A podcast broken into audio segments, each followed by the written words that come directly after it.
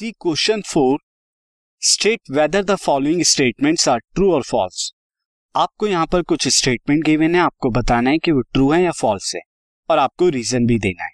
तो first statement है every natural number is whole number तो क्या ये सही है कि सारे नेचुरल नंबर होल नंबर होते हैं? यस इट इज़ ट्रू दूसरे वाली की अगर हम बात करें कि every integer is a whole number सारे इंटीजर होल नंबर होते हैं। क्या ये बात सही है? नहीं। दिस इज़ फॉल्स तो ये बात ट्रू नहीं है। दिस इज़ फॉल्स और नेक्स्ट है every rational number is a whole number सारे रैशनल नंबर होल नंबर होते हैं तो क्या ये बात ठीक है? ये बात गलत है। अब देखिए रीजन क्या होगा। First since natural numbers are since natural numbers are natural numbers are अगर हम बात करें, वो होते हैं one two three four and up to infinity counting numbers होते हैं। And whole numbers are whole numbers की अगर हम बात करें तो वो zero one two three four up to infinity तक जाते हैं। यानी ज़ीरो प्लस नेचुरल नंबर जो है होल नंबर बनाते हैं।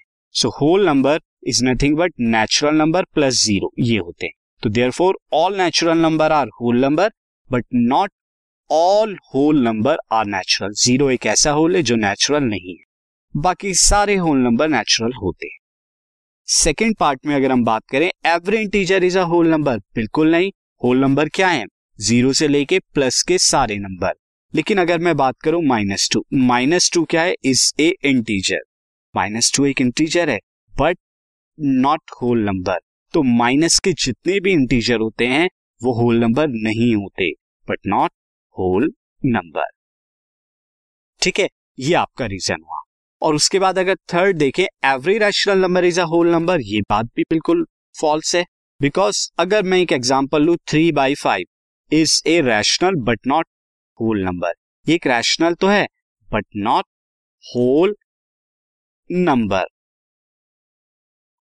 so जितने भी फ्रैक्शन है, चाहे नेगेटिव के हो या पॉजिटिव के हो, या जितने भी नेगेटिव वाले नंबर हैं वो सारे रैशनल तो हैं बट होल नहीं है। फ्रैक्शन में जो लिखे जाते हैं नेगेटिव नंबर वो रैशनल तो है बट होल नहीं है। तो ये आपका answer this podcast is brought you by Hubhopper Shiksha Abhiyan अगर आपको ये पॉडकास्ट पसंद आया तो प्लीज़ लाइक शेयर और सब्सक्राइब करें। और वीडियो क्लासेस के लिए शिक्षा अभियान के यूट्यूब चैनल पर जाएँ।